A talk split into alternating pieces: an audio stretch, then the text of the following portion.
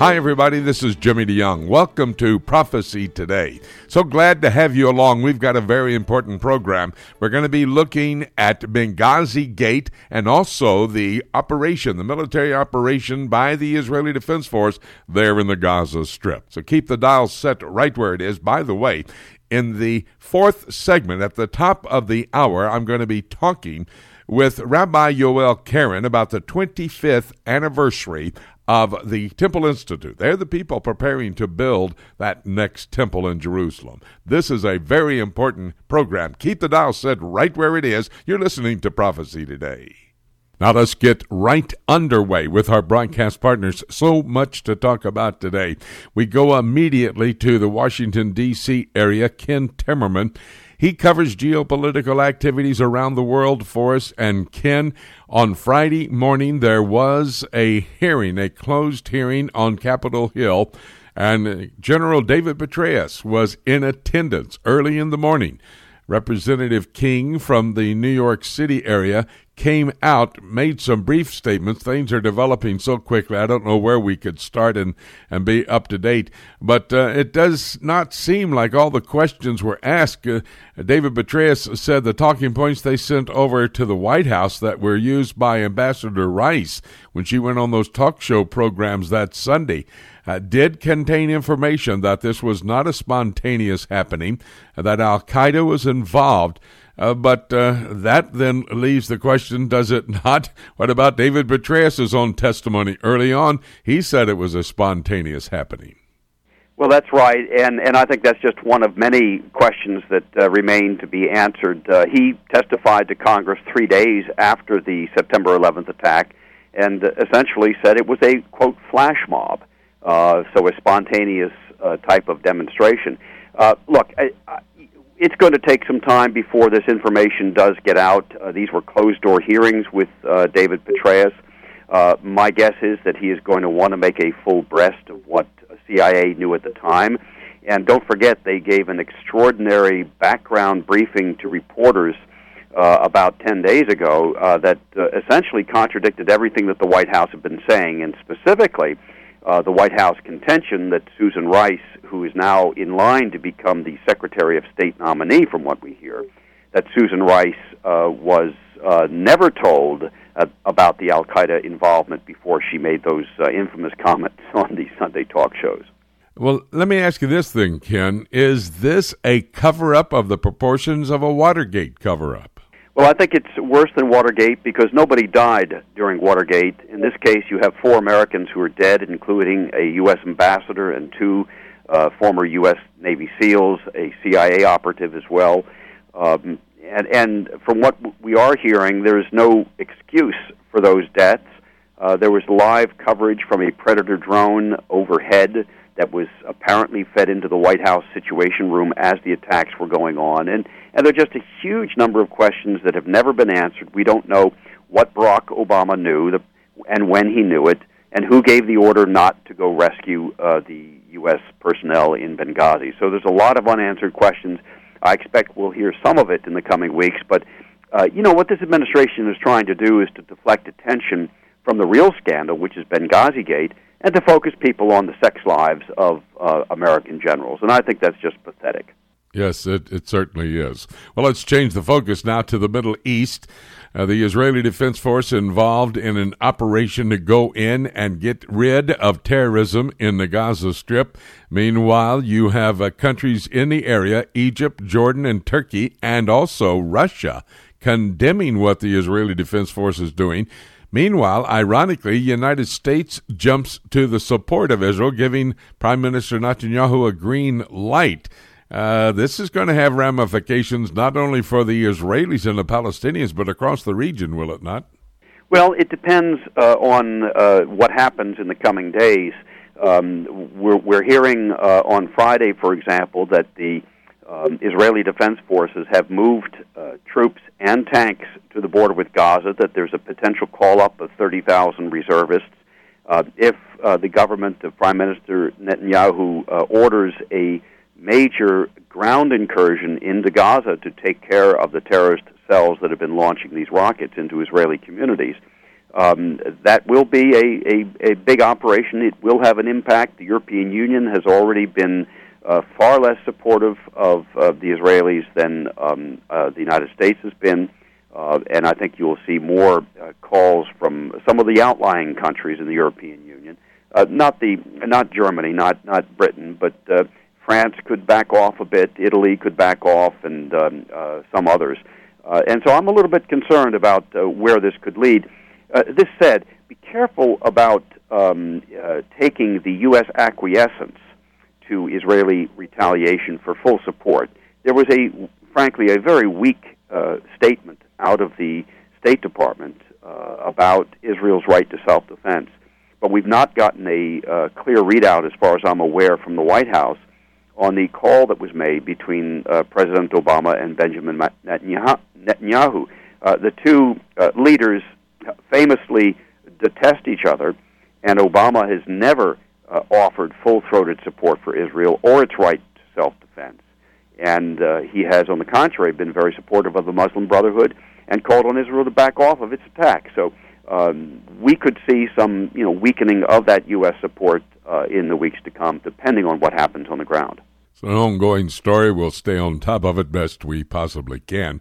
Uh, in that same region of the world, though, Iran is still a threat. They have not gone away. They're continually in the process of developing a nuclear weapon of mass destruction. And now there's an analyst here in the United States, uh, David Gergen, who's making some statements over 50% chance that uh, there will be an Iranian conflict in the coming year. You think that number is correct? Do you think there will be such a conflict?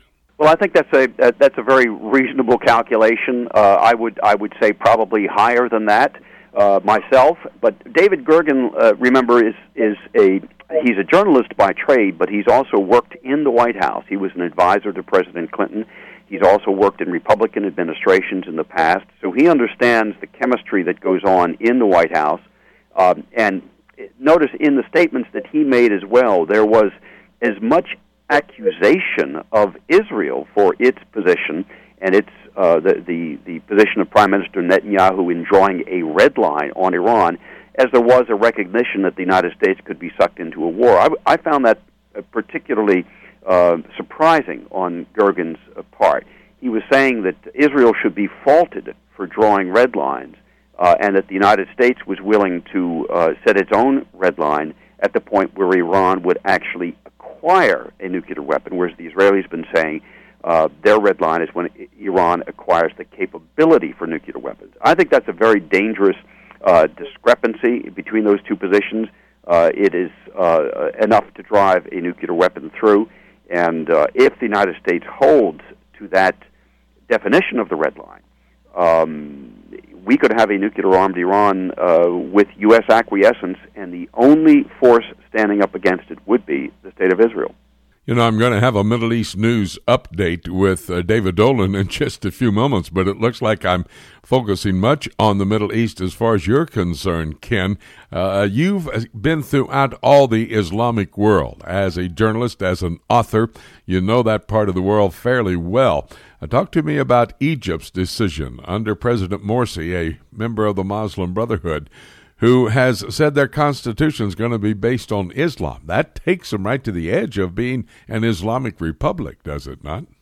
Well, it does, and it puts them in line with countries such as the Islamic Republic of Iran, the Islamic Republic of Pakistan, uh, and the the Saudi uh, monarchy, all of which uh, draw the uh, source of law, or cite that the source of law in their countries is Islamic Sharia law it's not surprising that a Muslim Brotherhood government would do this.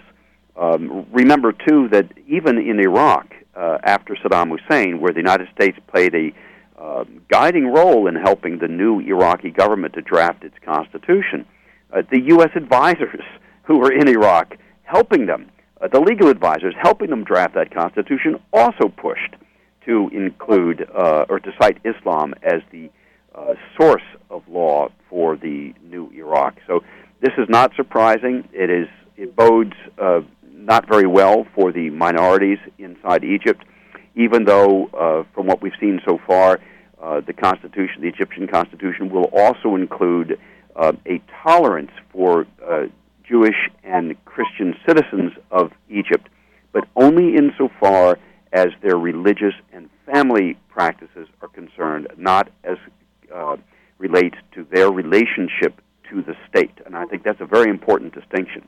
So Jews and Christians will have to be subjected to Islamic Sharia law insofar as the relationship to the state and state organs, uh, state education, and, and other things uh, are concerned. Uh, that is going to be a problem, I think, in the future. Yes, and it is a very interesting distinction between the two. Well, uh, one minute, if you will, Ken talk to me about China's new leadership. Well, um, the, the, I think what's what's most uh, surprising about this is that the Chinese now, for the second time in a row, have had a peaceful handoff of power without uh, too many people uh, thrown in jail before the new leadership was chosen. I mean, they they have thrown some folks in jail and on corruption charges, and and uh, this former former uh, provincial leader Bo, his wife is now in jail, from what I understand, for on allegations of having murdered a British diplomat. Uh, that's a choice, uh, but nevertheless, the Chinese seem to be on the road to um, a new uh, leadership focused on economic development. That's their real concern now. How, do, how are they going to deal with the potential massive unemployment of people in the provinces in China? That's the big question, I think, in the future. Well, it's not only a question for them, a question for us here in the United States as well. Ken Timmerman, he covers geopolitical activities for us, and so informative is he. I'm always thrilled when we can catch him and let you eavesdrop on our conversation. Ken, thank you so much. We'll talk again real soon. Thank you, Jimmy. It's my pleasure. Thank you very much, Ken. We're going to take a break. And when we come back, I'm going to give you a Middle East news update. It's a focus on the Gaza Strip and what's going on there. That's all ahead right here on Prophecy Today. In today's world, a biblical worldview and a proper understanding of biblical prophecy should be a priority. At a time when many false doctrines are entering the church at a frightening pace, we must be able to rightly divide God's Word in order to live a pure and productive life for Him. If you would like an in depth understanding of biblical prophecy, let me challenge you to consider Dr. Jimmy DeYoung's School of Prophets. The School of Prophets is an online study for the layman or student pursuing a master's or doctorate degree. Dr. DeYoung's online study program will allow you to develop a timeline of of biblical prophecies of the past as well as future prophecies yet to be fulfilled. Your personal study of God's Word will only be enhanced by Dr. DeYoung's School of Prophets, and your life will be changed as you better understand, like Daniel, where you fit into God's calendar of events. If you're interested in developing a deeper understanding of God's prophetic Word, let me personally invite you to become involved in Dr. Jimmy DeYoung's School of Prophets. Call today at 8 Prophecy 8. That's 877 674 3298. Or visit us at schoolofprophets.org.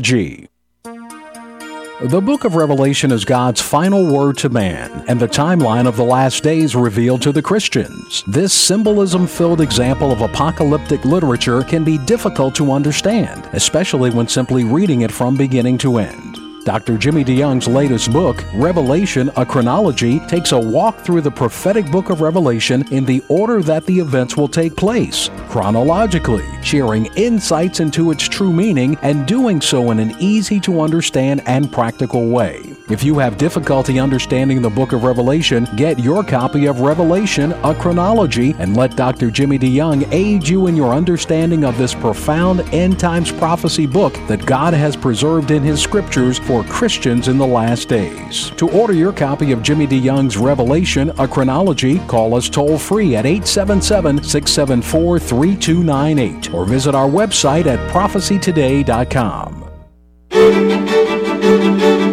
Welcome back to Prophecy Today.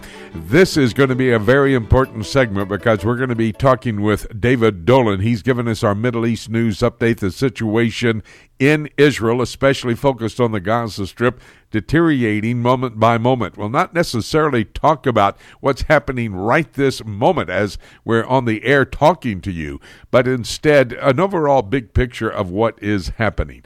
Uh, David, it is very, very unbelievable what's happening in that part of the world. Uh, talk to me about this military operation by the Israeli Defense Force into the Gaza Strip. Why is it taking place? Well, Jimmy, you know, I've uh, said to you many times that it isn't just up to Israel to decide when to take on Iran. and basically this is Iran initiating a war against Israel via its proxy. Now, uh, we've talked a lot about its uh, proxies. Its main one is Hezbollah in Lebanon, but second to that has become the Hamas movement in the Gaza Strip. And this group, uh, you know, I wrote about them in the early 90s in my first book and predicted they would become a major force in the war against Israel, the Islamic war to destroy Israel. And that's what's taken place.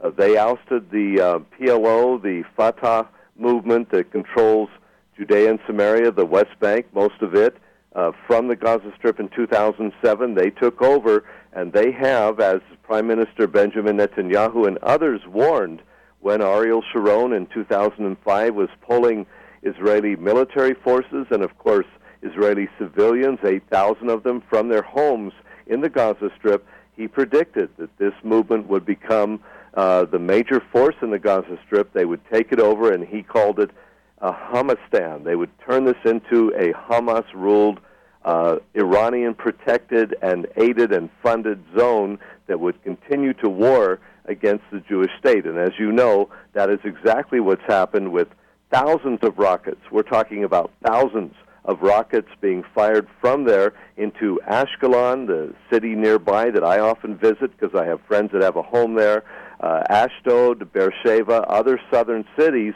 that they would take it over and use that as a base to attack Israel. Well, of course, this week they turned it into a base that attacked Tel Aviv and Jerusalem. Rockets reaching that far, not Hamas rockets, but Iranian Fajr rockets produced uh, and uh, sent to uh, Hamas by Iran. So um, the Israeli government, facing an election in two months' time, said we cannot uh, deal with this. We cannot stand for this to continue, and so we have this uh, war. Uh, again, not initiated by Israel. Israel has nothing against Iran, but Iran has done it, and uh, so we're now in this uh, escalating conflict that, again, uh, it isn't clear from CNN, it isn't clear from the news uh, media here in the States, but that Iran has initiated through its proxies, and uh, therefore we have this escalating conflict. Talk to me about Egypt's involvement in this whole operation that's unfolding. Egypt has sent their prime minister into the Gaza Strip, but again, I go back to what you said about uh, 25 years ago. You knew exactly how Hamas uh, was going to play out. I don't think you're a prophet nor the son of a prophet, but because of your experience in the Middle East, you could recognize, and Hamas comes out of the Muslim Brotherhood. Sheikh Yassin was a, uh, a leading member of the Muslim Brotherhood. Egypt's going to get involved. Uh, could this break into a conflict between Israel and Egypt as well? Well, it, it could, but Jimmy, I really don't expect that it will. And the reason is that Egypt is a divided country. We did have this ouster of uh, Hosni Mubarak. We had the popular uprisings there in the country, but we have to remember those were led by uh, Coptic Christians initially. That was a movement uh, against Mubarak. He was, uh, you know, an autocrat. I wouldn't call him a dictator, but it, it was an autocratic rule, and he suppressed the Muslim Brotherhood and the uh, Coptic Christians and others supported that. But now the Muslim Brothers have taken over the country, but they have not, Jimmy, they have not taken over the Egyptian military. The military there is still very dependent on U.S. American aid. Uh, over a billion dollars that we send to the country every year. It all goes to the military. They understand that. They know that their continuing resilience, their existence, their strength depends on the United States. And certainly the Obama administration, the U.S. government, the Congress, the Senate does not want to see our longtime closest Middle East ally, Egypt, in terms of the Arabs. Of course, Israel's our overall ally, but in terms of the Arab world, Egypt, they don't want to see it go to war against Israel, break that treaty. And they know they will lose all of that funds, all of that funding, if they uh, allow the Morsi government to drag them into that. So I think, Jimmy, if we see, uh, and we do see the uh, the Muslim Brotherhood government in Egypt uh, railing against Israel now, as you said, the prime minister going to the Gaza Strip yesterday, making very strong pro-Hamas statements, very strong anti-Israel statements. If we see them try to attempt to move that into the military sphere, I think we're going to see an internal conflict in Egypt like we're seeing in Syria. So um, I, I don't expect that Morsi can just uh, order his military to take on Israel, and they're going to say, "Oh, okay, we have nothing else to do. this is a relatively weak force." Well, they know that's not true. They know that Israel has one of the strongest militaries in the world. I saw a report yesterday saying it's one of the top ten militaries in the world. That's certainly the case, and they know they would get beat up badly if they took on Israel. So I think that the the uh, military leaders in Egypt will say to the government, "No, we're not going to do this, even if you want us to." So I think the Israelis are gambling on that, but of course it is a risk. But more more more likely, Jimmy, than Egypt getting involved is Hezbollah under Iranian orders joining this fight, uh, Iran itself joining it. So it does have the potential, certainly, to become a regional major war but I don't think, at least at this point, that that will involve the Egyptian military. Because of your experience, David, how long you th- do you think the Israeli Defense Force military operation in the Gaza Strip is going to last? Well, again, it will depend on uh, whether anyone else gets involved. Uh, Hezbollah is the main key. Uh, they are, of course, like Hamas, also an Iranian proxy force, but they are Iran's main proxy force in the region. Hamas is, of course, a Sunni Muslim force, not a Shiite force, whereas Hezbollah is a Shiite force, just as Iran is a Shiite country. So if they uh, join this, then we're going to have a major regional war that could last for some time. Uh, if it just remains Hamas in the Gaza Strip, which of course is what Israel is hoping it will, then I think we may see a couple more weeks of conflict uh, the Israelis, uh, I believe, the Netanyahu government is basically taking on Hamas now because, of course, they've been firing rockets. We've had over a thousand rockets fired into Israel this year. You and I have been talking about it, Jimmy, but nobody else has been paying attention. It's suddenly in the news, and it's like, oh, here's Israel again, uh, initiating uh, aggression, as we heard from uh, several Palestinian spokesmen yesterday. They're aggressing against the Palestinians. No, that's not the case at all. They have been firing rockets into Israeli cities and towns. Israeli civilians have been running to bomb shelters all year in Beersheba, in Ashdod, in Ashkelon. And now, of course, those rockets uh, with Iranian supply are hitting Tel Aviv and Jerusalem, or at least capable of doing, and they did hit the outskirts of both cities on Friday. So um, the Israelis are going to take this in to the end. They're going to try to eliminate that rocket force as much as they can, and they know that this may, Jimmy, be uh, taking out one of their potential enemies in a future showdown with Iran. And I think Iran ordered this to test Israeli defenses to see how well they could take out these rockets, thinking that the Israelis would not step it up to a full war. But the Israeli government, again, facing elections in two months' time, and again, we have Jerusalem being hit. Okay, that's like Washington being hit. Uh, we have Tel Aviv being hit. That's like New York being hit. So just imagine that rockets were coming from the Canadian border. Thank God that's not going to happen, but let's hope. But uh, they're hitting now Washington, D.C., and New York, as well as Maine and New Hampshire and Vermont, which they've been hitting for months. That's essentially what's been going on in Israel. And the Israeli government, like any American government, cannot just sit and say, "Oh, well, oh, we'll just uh, ignore this." No, they're taking it on. They're going to take it all the way, I think, and make sure that they clean out that rocket capability entirely, and that probably does mean a ground offensive, and that will mean some weeks worth of conflict, and the world will gritch about it, but it will at least take out that element if we're going to have a full-scale war with Iran that Hezbollah gets into it will at least mean one less front attacking Israel. David Dolan with our Middle East News Update. Late breaking news and information you needed to know. Uh, David, thank you so very much. We'll stay in touch as the week unfolds. We'll stay on top of this with you. Thank you, my good friend, for this report. You're welcome. God bless. We're going to take a break, and when we come back, I'll be talking with Itamar Marcus. He heads up Palestinian Media Watch.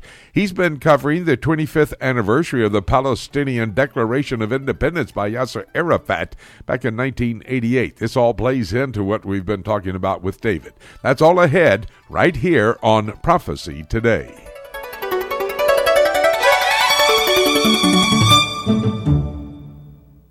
Have you ever wanted to know more about God's plan for the future? Have you ever tried to understand prophetic passages in God's Word, like, say, the book of Revelation, and been frustrated at not being able to figure it out? Dr. Jimmy DeYoung's latest CD series, Keys for Unlocking God's Plan for the Future, will help you gain the ability to understand where to start in your study of prophecy and allow you to read God's Word in a new and exciting way. Understanding God's prophetic Word will allow you to live a pure and productive life until Jesus returns for the church church. Keys will help you gain the tools you need to understand the end time events as foretold in God's Word. Dr. DeYoung lays out a systematic approach to Bible prophecy for those who want to know God's plan for the future. Tracks included are A Roadmap Through the End Times, The Jew in Jerusalem, Daniel and the Antichrist, Ezekiel and Messiah's Temple, and Revelation and Babylon. To order your copy of Dr. Jimmy DeYoung's Keys for Unlocking God's Plan for the Future, visit our website at prophecytoday.com. Welcome back to Prophecy Today. We go into our second half hour. Want to invite you to keep the dial set right where it is. In just a few moments, we'll be talking with Yoel Karen. Rabbi Karen is going to talk about the 25th anniversary of the Temple Institute those Jewish people in Jerusalem doing everything to prepare to rebuild the next temple. Well, that conversation upcoming, but right now we have a conversation with Itamar Marcus. He heads up Palestinian Media Watch. It's a team there in Jerusalem monitoring the Palestinian media, both the electronic and the print media.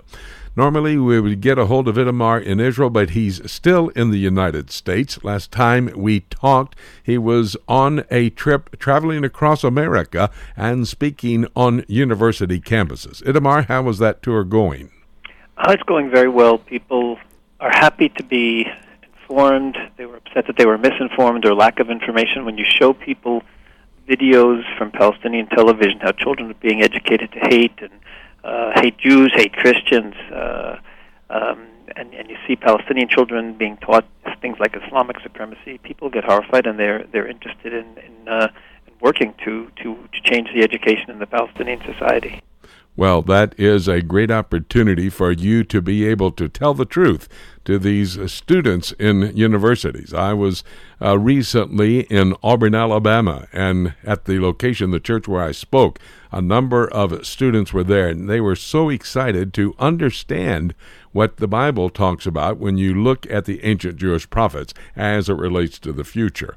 And of course, that's a part basically of what you're doing because there's so much prophecy dealing with the situation today that if you look at it, you have to recognize the days in which we're living were described by the ancient Jewish prophets. I want to talk to you about a report that you have recently released. It's talking about the Palestinian people who make the statement there's no trace of Jewish history in what they call their land. Now, what's that all about? Um, one of the backbones of Palestinian ideology is to erase Israeli history and replace it with a fictitious Palestinian history. And uh, for example, in this particular item where they talk about uh, you know, the Jews searching for, for remnants of the temple, and that the temple only exists in their minds. It's, it's part of this uh, brainwashing of their people to feel that they have a right to fight Israel because we are foreigners and we have no connection to the land. So it seems like it's just theoretically talking about the past, but it's actually much worse because it's used as motivation for violence and hatred and terror because Israel is presented as a usurper, as a, as a foreigner who stole a country that we have no connection to when these reports come out, I mean, it seems like these people are blatantly lying to the world. In fact, there is so much tangible evidence that there have been Jews living in that land for for 4,000 years, basically. Uh, but uh, when you look at uh, recent history, even over the last 100 years, out of 108 nations of the world, Jews have come into the land and uh, they've come back to the land of their forefathers. Ezekiel wrote about it in the 36th chapter of the book of Ezekiel, he said they'll come into the land that he has promised to give the Jewish people, and it's going to be a far better land than it was for their forefathers. That seems to be the case with the way Israel is prospering in that piece of real estate they have today. The um, the the Palestinian Authority has built an entire uh, history, an entire world that never existed. They talk about an ancient Palestinian nation as if it existed. Sometimes they'll say it was a 5,000 year nation, sometimes a 3,000 year nation. The point is the reality and, and the art and the archaeological facts on the ground that you refer to are, are no concern of them. In fact, they say regularly things like uh, the archaeological finds have only been claimed by the Israeli archaeologists, which of course is not true. So it's they don't even attempt to justify or corroborate. Uh, and in fact, they're even denying their own Quran because the Quran talks about the children of Israel having a temple and then having a second temple and Allah being angry at them.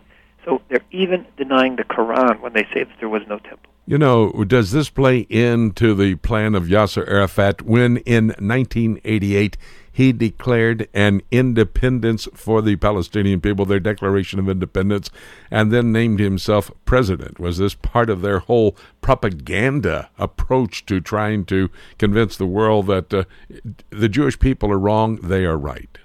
Yes, I, I think it's. Um, I don't know how much he believes he can convince the rest of the world, but he wants to convince the Arab world. He wants to convince the Palestinian population that they actually have roots. Of course, the Palestinian, what's called the Palestinian people, have, have no roots in the land as a Palestinian people. There were individual Arabs living in the land, most of whom have connections to either Syria or, or Egypt. And this was said, by the way, recently by a Hamas leader on television who was complaining that that the Palestinians aren't getting enough help from the other countries. And then he said, well, of course, you should be helping us. After all, aren't we Egyptians and aren't we Saudi Arabians really? in our origin. So uh, there really was no such thing historically as a Palestinian Arab people. Uh, they're mostly the overwhelming majority of recent immigrants uh, and descendants of recent immigrants who came to the land during the 20th century when uh, when the Zionist movement started developing the land. This has historically been documented uh, very very clearly by now.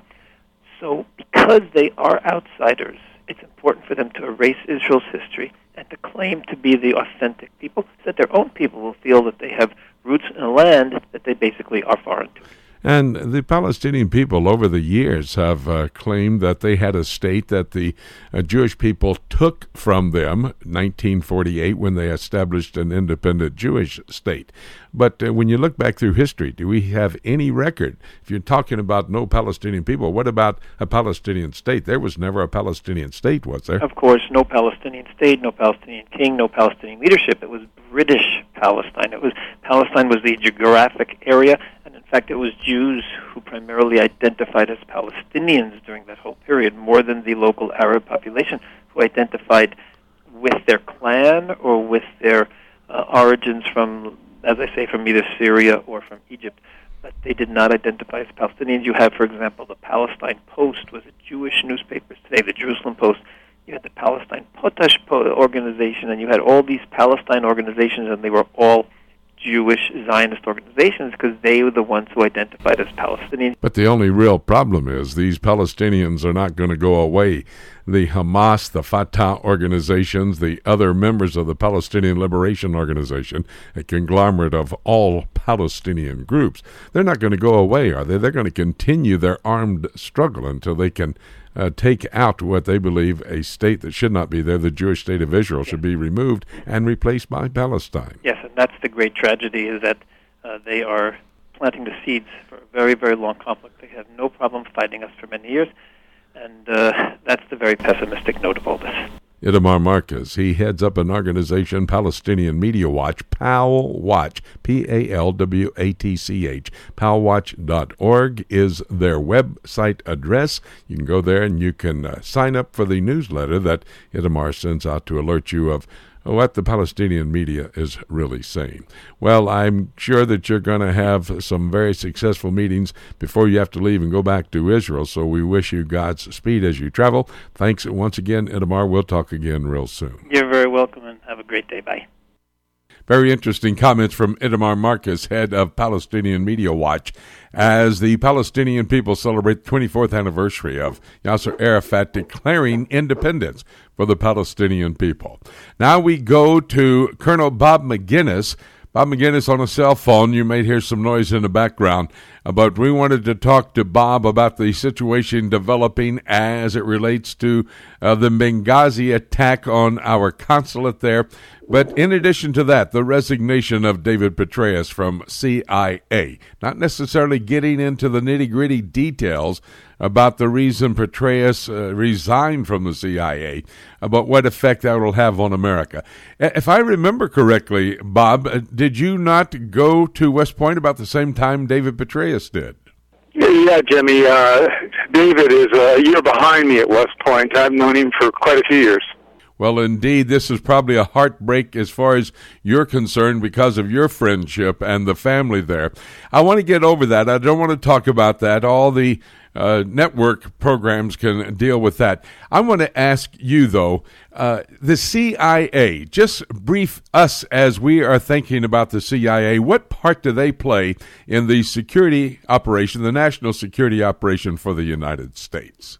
They conduct uh, counterintelligence operations around the world and, gather information about uh, leadership that's uh, critical to our national security interest. And so, you know, it's it's something that no one else does. Uh, they do clandestine work uh, that uh, you know we in the Defense Department only uh, use as consumers. So we don't uh, aren't allowed to do that sort of thing. So it's it's an interesting part of the the, the maze of uh, intelligence work that's done by the U.S. government.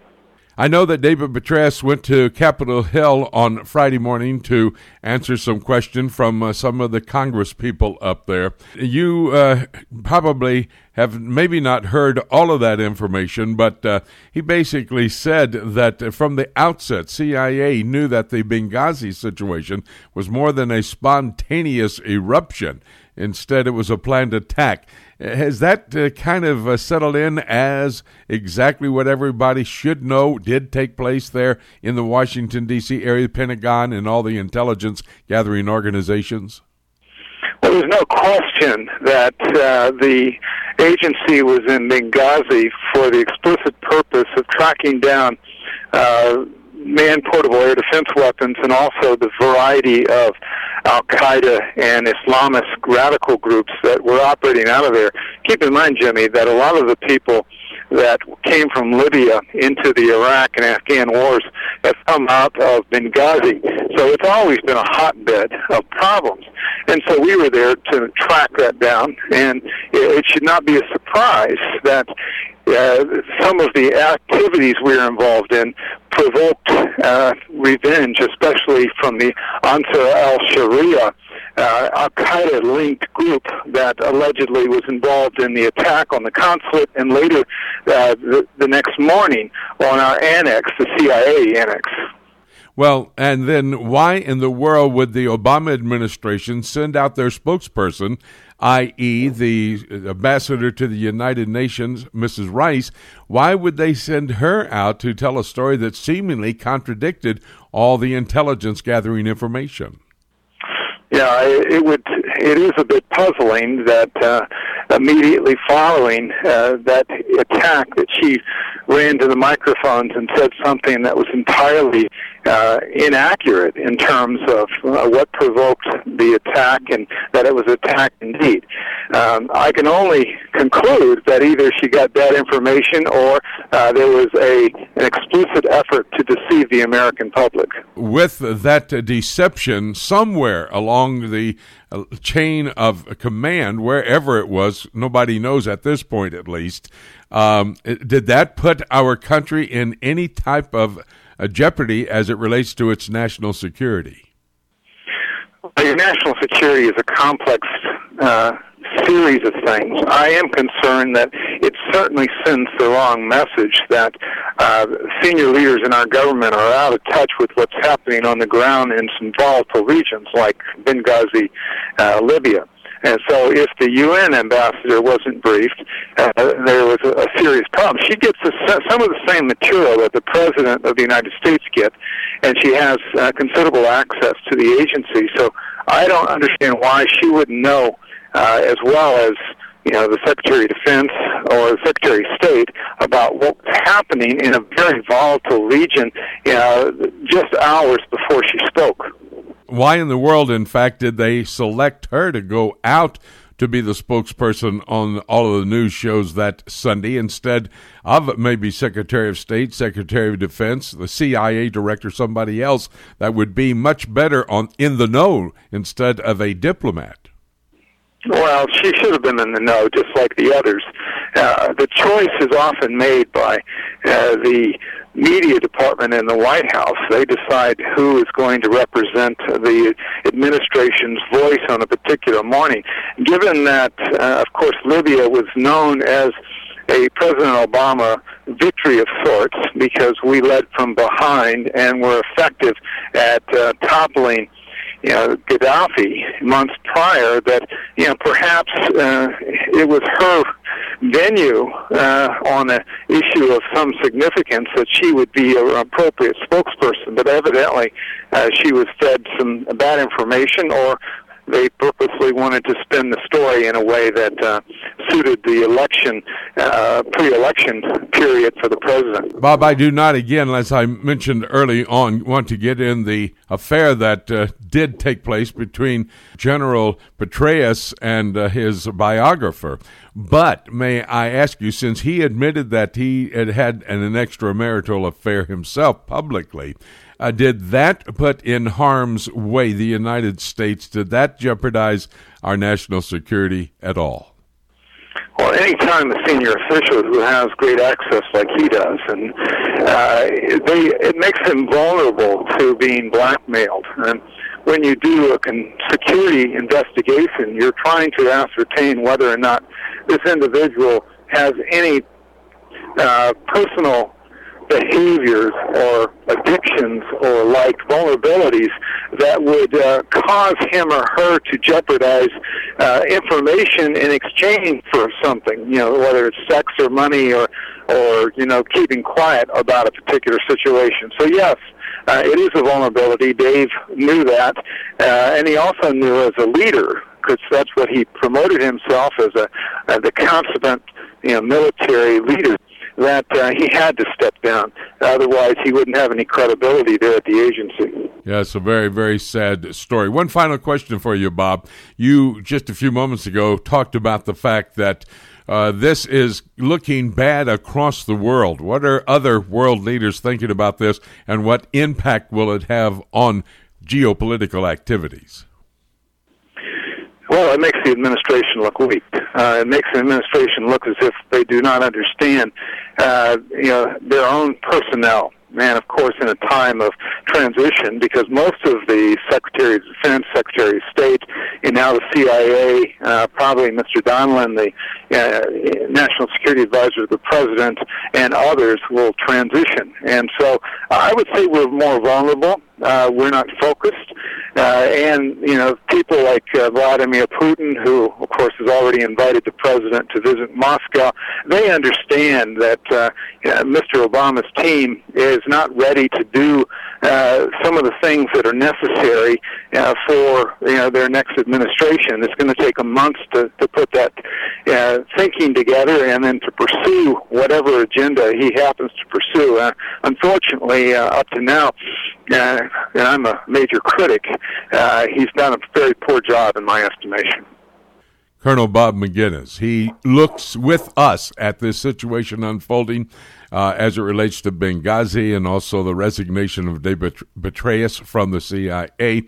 Some very interesting thoughts that you brought to mind for us to think about, Bob. Thank you so much. Appreciate it. We'll talk again soon. Thank you, Jimmy. Very interesting conversation with Colonel Bob Maginnis. He was on his cell phone right outside the Pentagon, and he gave us information we need to know about what is happening as it relates uh, to Benghazi Gate, which is unfolding moment by moment in the Washington, D.C. area. Well, here's another important report that you need to listen to. Eavesdrop on my conversation with Dr. Rob Congdon as we move ahead here on Prophecy Today.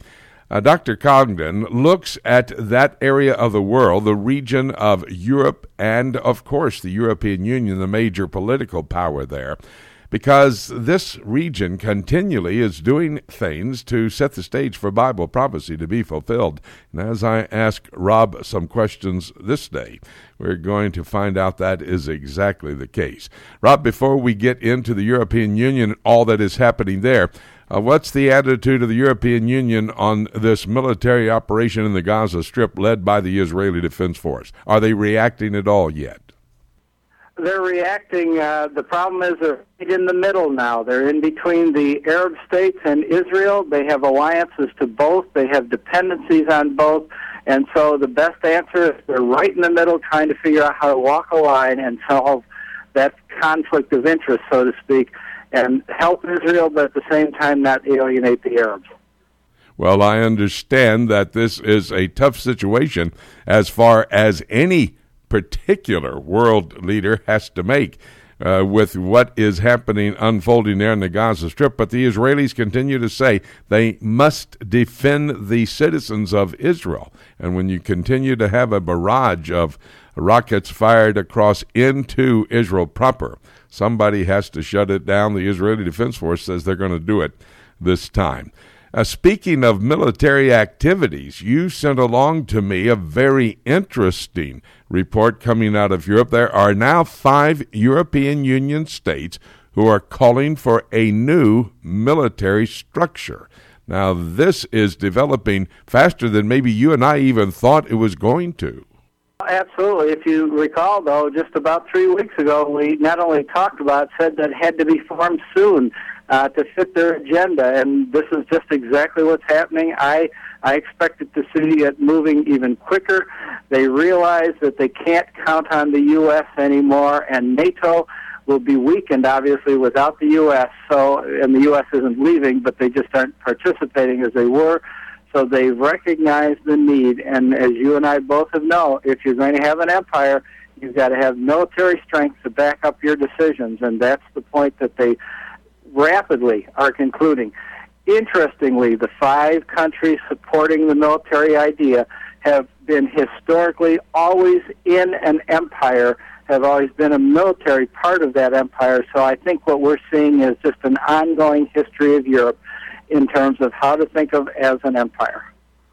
Well, Rob, there are uh, indeed 27 members of uh, the European Union, member states there in that political organization. We've only got five now really serious about developing this military structure. Are they going to bring all the other 22 along with them, or do they have to in order to set up something?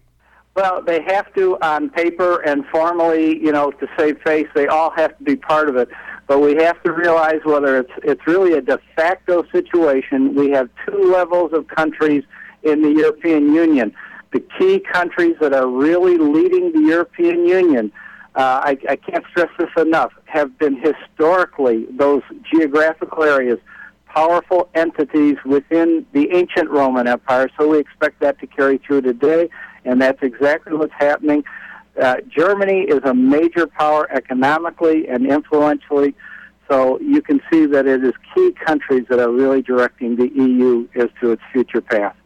Bob, I also appreciate you keeping a focus on that part of the world. You're there some part of the year. You're here in the United States or someplace else in the world, traveling and speaking and teaching Bible prophecy. Uh, but again, you sent me an article about the new Euro notes uh, that are going to have displayed the tragic princess. Now, talk to me about what does this all mean? Okay, the tragic princess is what is called Europa. It is the story of a ancient myth, if you will, of Zeus the god seeing a beautiful young lady. He turns himself into a bull or beast. He charges, takes her away, and through the, their uh, coming together, they have a child that is born miraculously. And this is the ancient story that has begun way back in Babel, carries through today, and it really represents a woman on the beast. And biblically, anybody who studied prophecy, that just lights a light bulb. EU is now going to have this image of a woman on a beast on every euro note or bill that they're going to be using starting next year. They'll start with the five uh, five euro. So every time you go and pay something with cash, you're going to be reminded of the woman on the beast in the European Union. Now that you're saying dates back to Babylon, that I think that would be uh, Genesis chapter 11 uh, when the mother-son cult was established. Is that what you're referring to, Semiramis and Tammuz?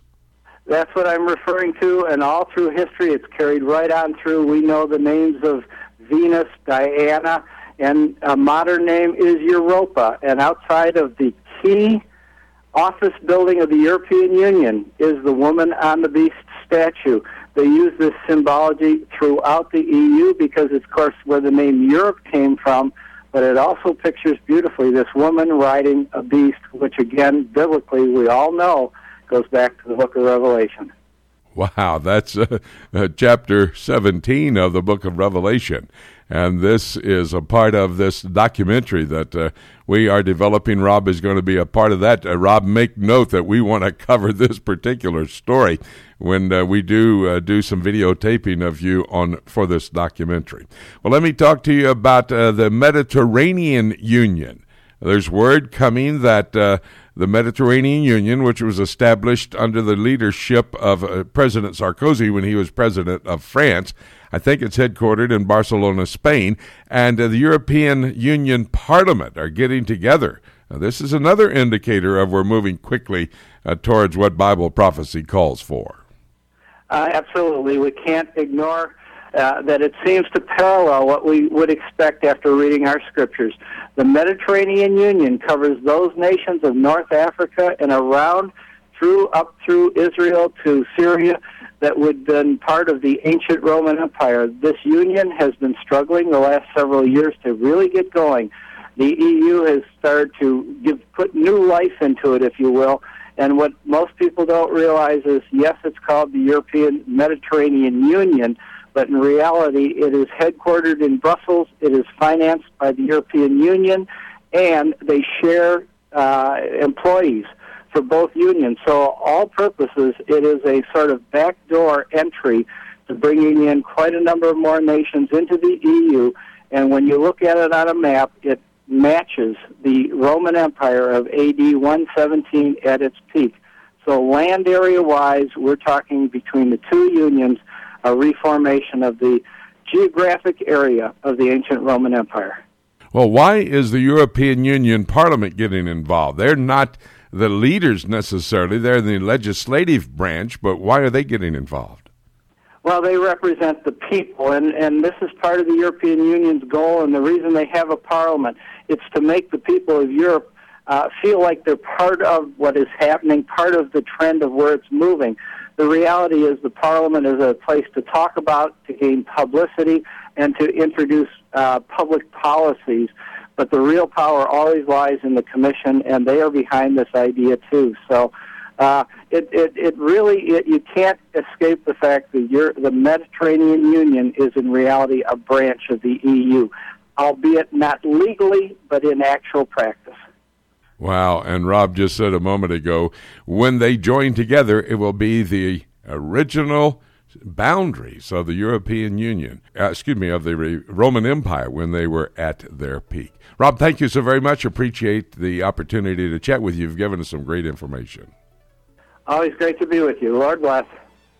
We're going to take a break, and when we come back, I've got a special interview with Rabbi Yoel Keren about the 25th anniversary of the Temple Institute. That's all ahead right here on Prophecy Today.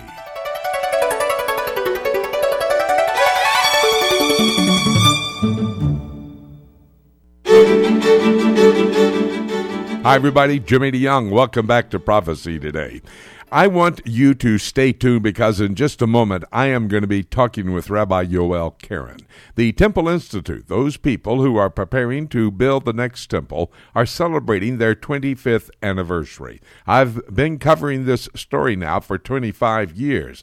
I want you to hear what the rabbi has to say of what this important task has moved to in relationship to being totally prepared uh, for the building of that temple on the Temple Mount in Jerusalem. Very interesting conversation.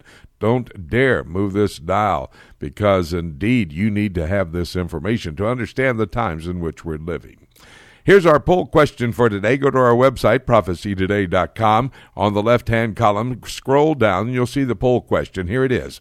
As the Israeli Defense Force moves into the Gaza Strip with a military operation to rid that Palestinian area of terrorism, could this be what's described in Bible prophecy for the end times, as referred to in Malachi chapter 1, Ezekiel chapter 35, and the little book of Obadiah, the resolution uh, to the Israeli Palestinian conflict. Go to our website, answer that poll question, and there's so much more for you at the website, our Prophecy Today radio network, so you can listen to all of our broadcasts. Any of the interviews that we've had on the broadcast today, you'll be able to listen to them as well. Again, that address, prophecytoday.com. Let me now bring to these microphones a good friend, a broadcast partner with us here on Prophecy today, and a man very knowledgeable on the preparations to rebuild the next temple in the city of Jerusalem. I'm talking, of course, about Rabbi Yoel Karen. And, Rabbi, I wanted to have you on today because we're in that time period when uh, the Temple Institute is celebrating their 25th anniversary. Now, they've been around a long time. We know that. You and I know exactly what they have been doing. I want our listeners to prophecy today, those eavesdropping on our conversation, to be able to understand what is happening. So, if you will, first of all, since you know all the players involved and they are so busy in this uh, 25th anniversary, would you just uh, relate to us what was the purpose? How did the Temple Institute come together? Talk to me a bit about their history. Well, and thank you for having me. The, um, the of course, what happened was you had a, a young uh, rabbi. Uh, he was a former paratrooper. In 1967, he was one of the paratroopers that actually helped capture the Temple Mount and take it back in 1967 by the name of Rabbi Israel Ariel. And and this entire thing it was was sort of his brainchild. And I'm sure you know there were circles of people that had people that had been exposed to Rav Kahana, uh, Rabbi Rabbi Meir Kahana, and and his ideology and his you know taking the Bible seriously anyone who had who had been exposed to his his thought and everything, you know, you when you take the Bible seriously, you have to take the idea of a temple seriously, and it had sort of just been pushed off to some you know imaginary um, something that we paid lip service, but nobody really took seriously. And so Rabbi Ariel went from making the transition from theory and, and lip service into reality. And then that was his whole idea behind establishing the Temple Institute.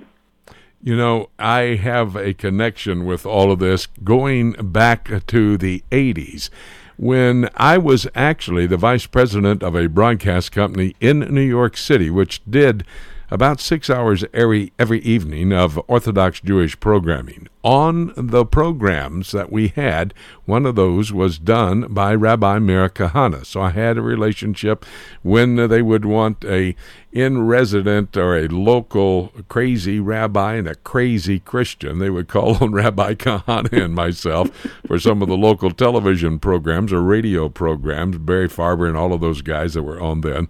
And uh, he was on our station. And one day he was seated in my office, and I was talking to him, and I said, uh, Rabbi, what is your real concern?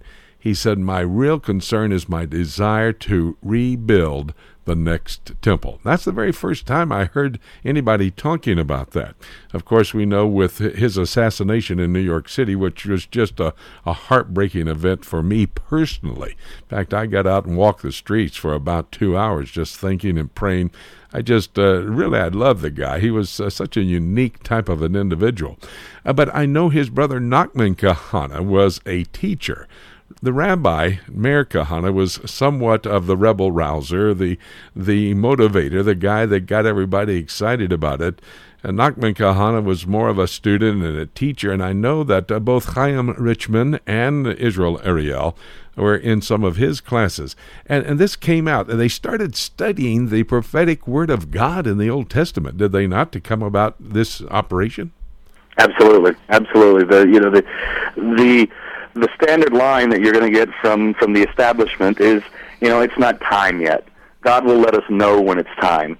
The Messiah will come, and then we'll know it's time. The, the prophet will come and tell us, and we'll know it's time. But the problem is, is, is that, uh, or Uh, not the problem, the solution is that the prophet already came and told us. And in the beginning of the book of Haggai, one of the first things he says is, "This people says."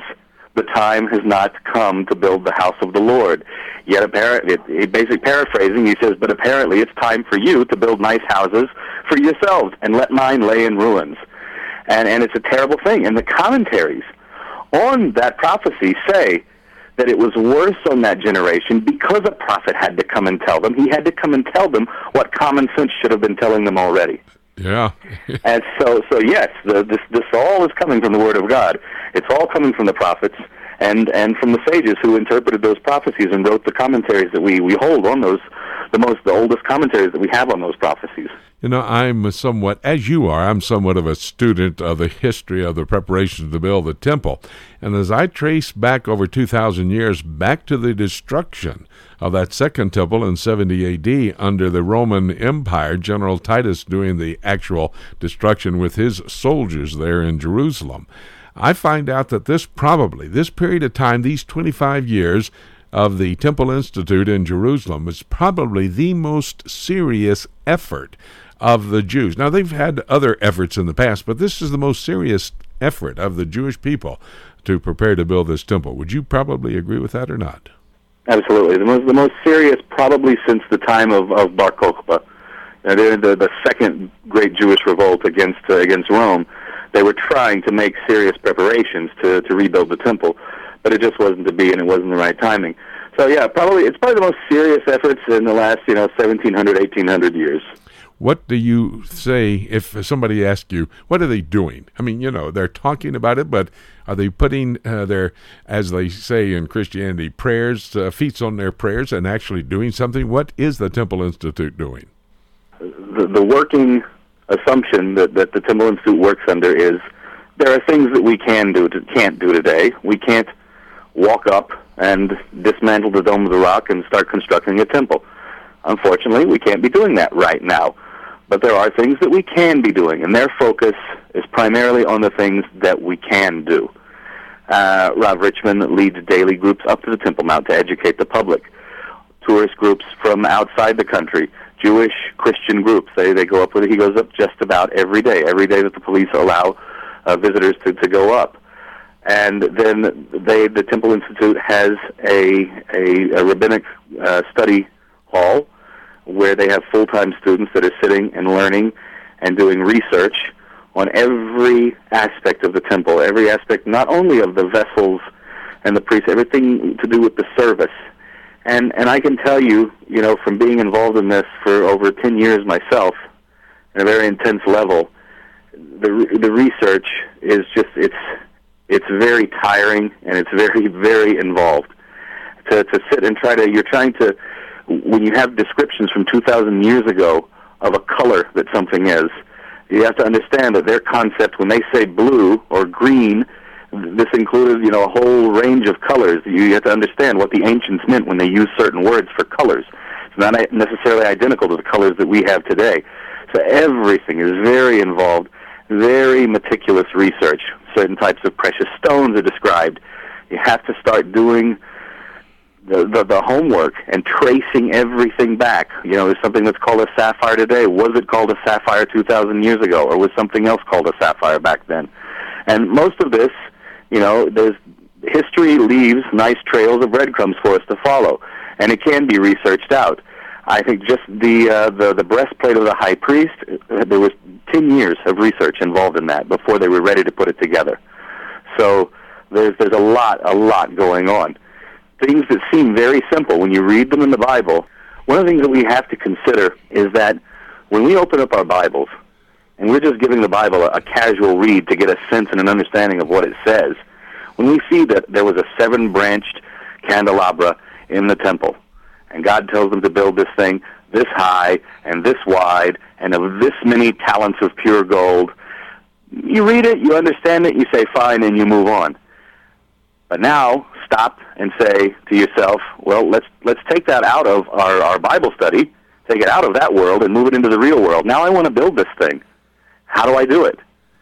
And then you start to realize when you get down to the drawing board and you have engineers working on the thing and you start to realize, oh, wait a minute, if it really is this wide and it's this tall and it's pure gold, it would seem that the branches, because they're so wide and they're so heavy and the gold is so soft, they'll collapse under their own weight. All sorts of problems start to come up that we have to find solutions for, and we have to. Uh, it's it's it's really it's one thing to read it in the Bible. It's another thing. It's a whole different thing. You're in a whole new world when you talk about putting these things into practice, like the the thread of blue that goes on the high priest's crown and that we're all commanded to wear. This was an animal that no one knew what it was for many, many centuries. No one even knew what this animal was. And it took a lot of research. And at first they couldn't figure out how to get blue dye out of it. The whole thing came about because one of the scientists took the jar of the solution, went to go get coffee, and put the stuff in a window in the sunlight, and the sunlight broke off two types of atoms on this stuff, mm. and it gave them the blue dye. And then they realized that that's what they had to do was put it in the sun. So it's these are things that have just come to us over the last 25 years or so. Wow, isn't that a wonderful story? All the implements are prepared. You have the harps uh, that they will be playing when the temple is standing there on the Temple Mount in Jerusalem. The priestly garments. I talked with Rabbi Nachman Kahana. He said his priestly garment hanging in his closet, ready for him to put on and report for duty on the Temple Mount. How close are they to having everything ready? You know, I think if, God willing, if we were able to go up and set up the divine service today, we have pretty much everything we need to do it for certain types of offerings.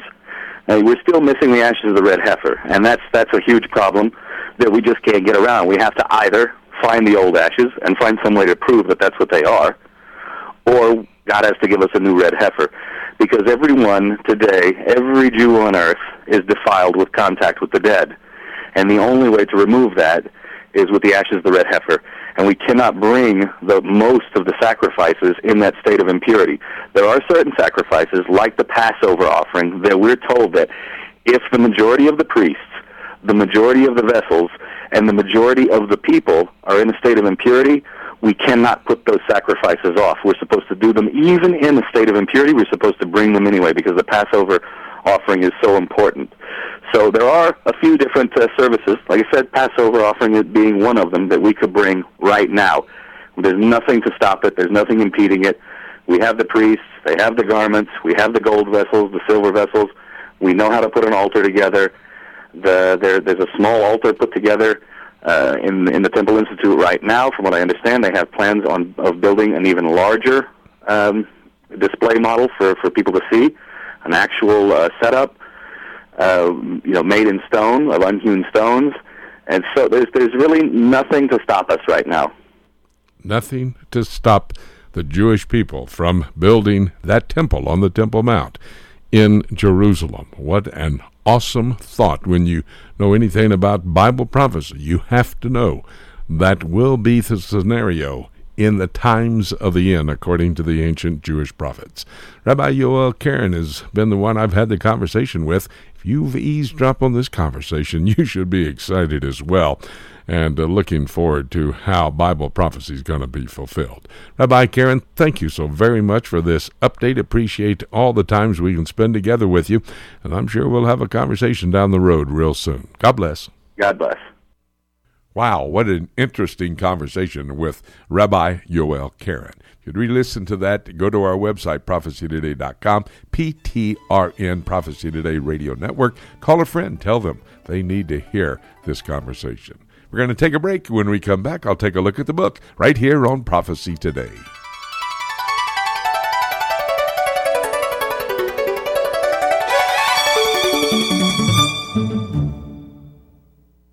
In today's world, a biblical worldview and a proper understanding of biblical prophecy should be a priority. At a time when many false doctrines are entering the church at a frightening pace, we must be able to rightly divide God's Word in order to live a pure and productive life for Him. If you would like an in depth understanding of biblical prophecy, let me challenge you to consider Dr. Jimmy DeYoung's School of Prophets. The School of Prophets is an online study for the layman or student pursuing a master's or doctorate degree. Dr. DeYoung's online study program will allow you to develop a timeline of of biblical prophecies of the past as well as future prophecies yet to be fulfilled. Your personal study of God's Word will only be enhanced by Dr. DeYoung's School of Prophets, and your life will be changed as you better understand, like Daniel, where you fit into God's calendar of events. If you're interested in developing a deeper understanding of God's prophetic Word, let me personally invite you to become involved in Dr. Jimmy DeYoung's School of Prophets. Call today at 8 Prophecy 8. That's 877 674 3298. Or visit us at schoolofprophets.org.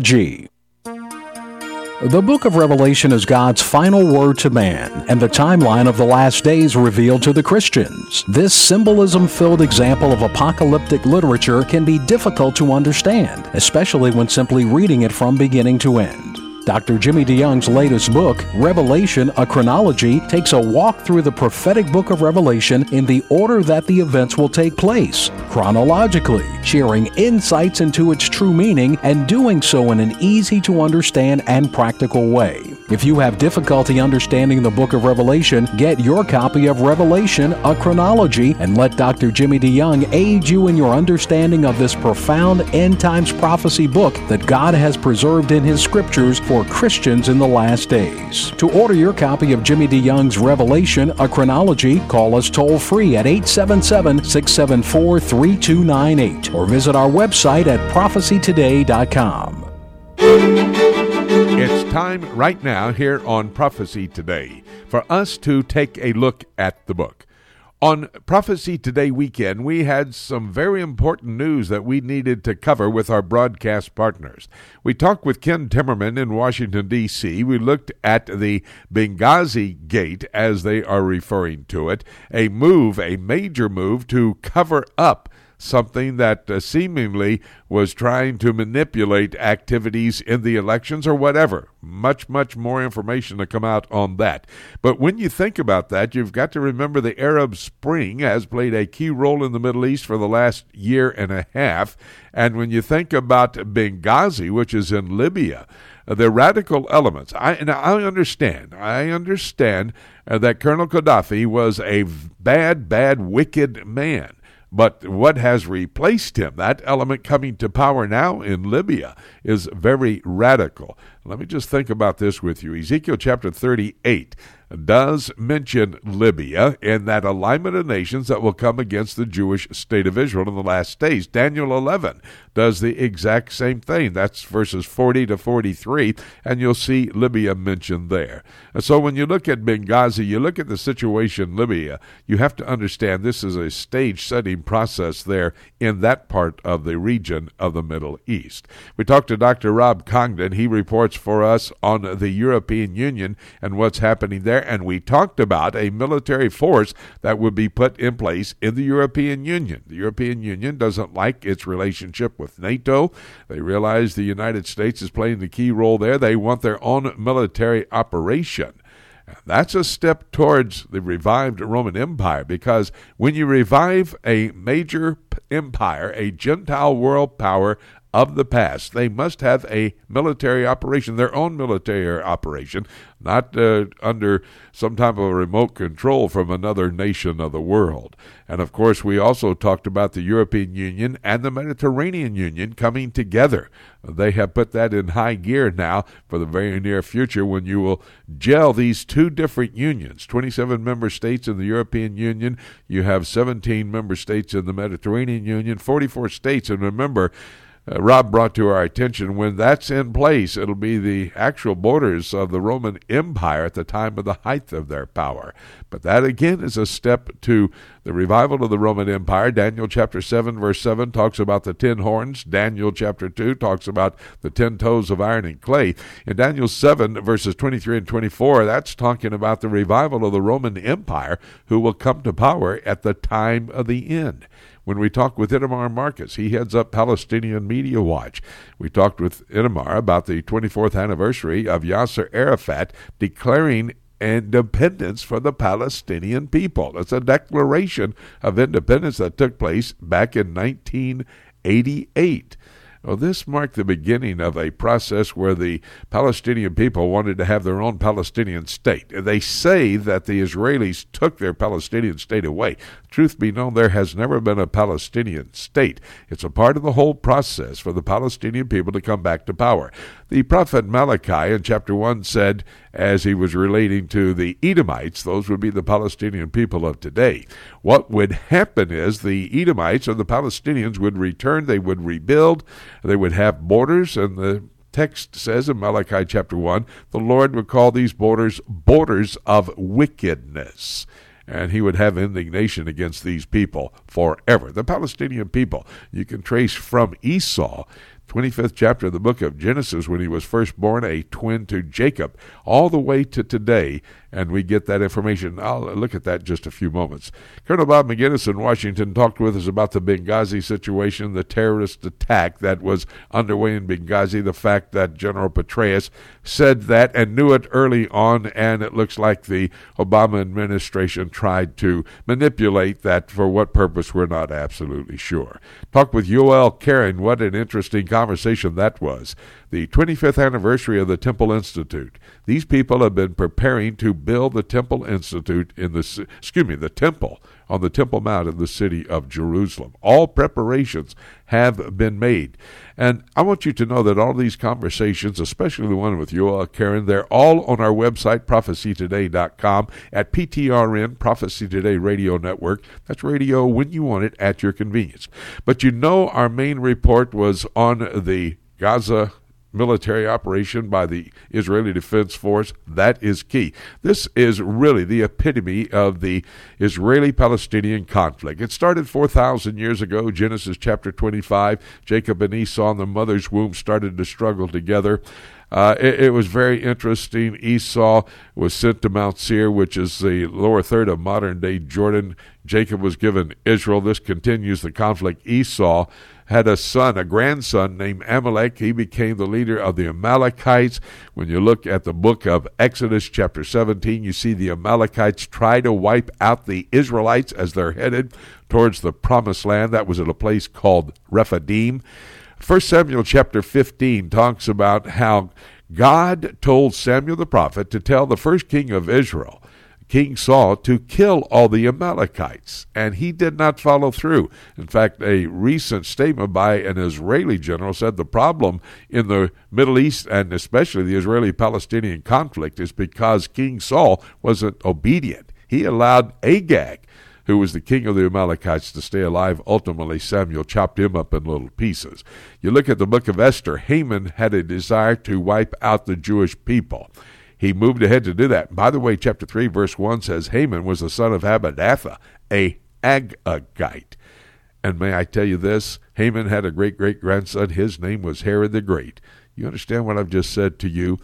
From Esau to Amalek uh, to Agag to uh, Haman and then to Herod the Great. All of these people Edomites trying to destroy the Jewish people.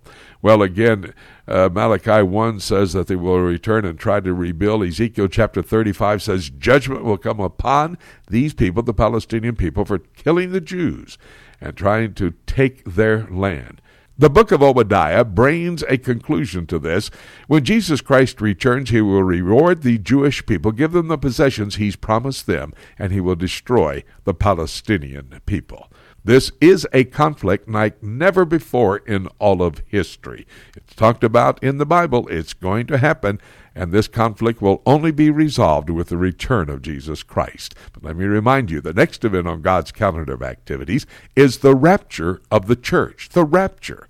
And that's when Jesus shouts, the archangel shouts, trumpet God sounds, and we're caught up to be with him in the air. And everything we've said on this broadcast is evidence to me, and it should be to you, that the rapture can happen at any moment. And having made that statement, there's nothing left for me to say except let's keep looking up until. Thank you so much for joining us today. This is Jay Johnson inviting you to join us again next week for more of Prophecy Today thank you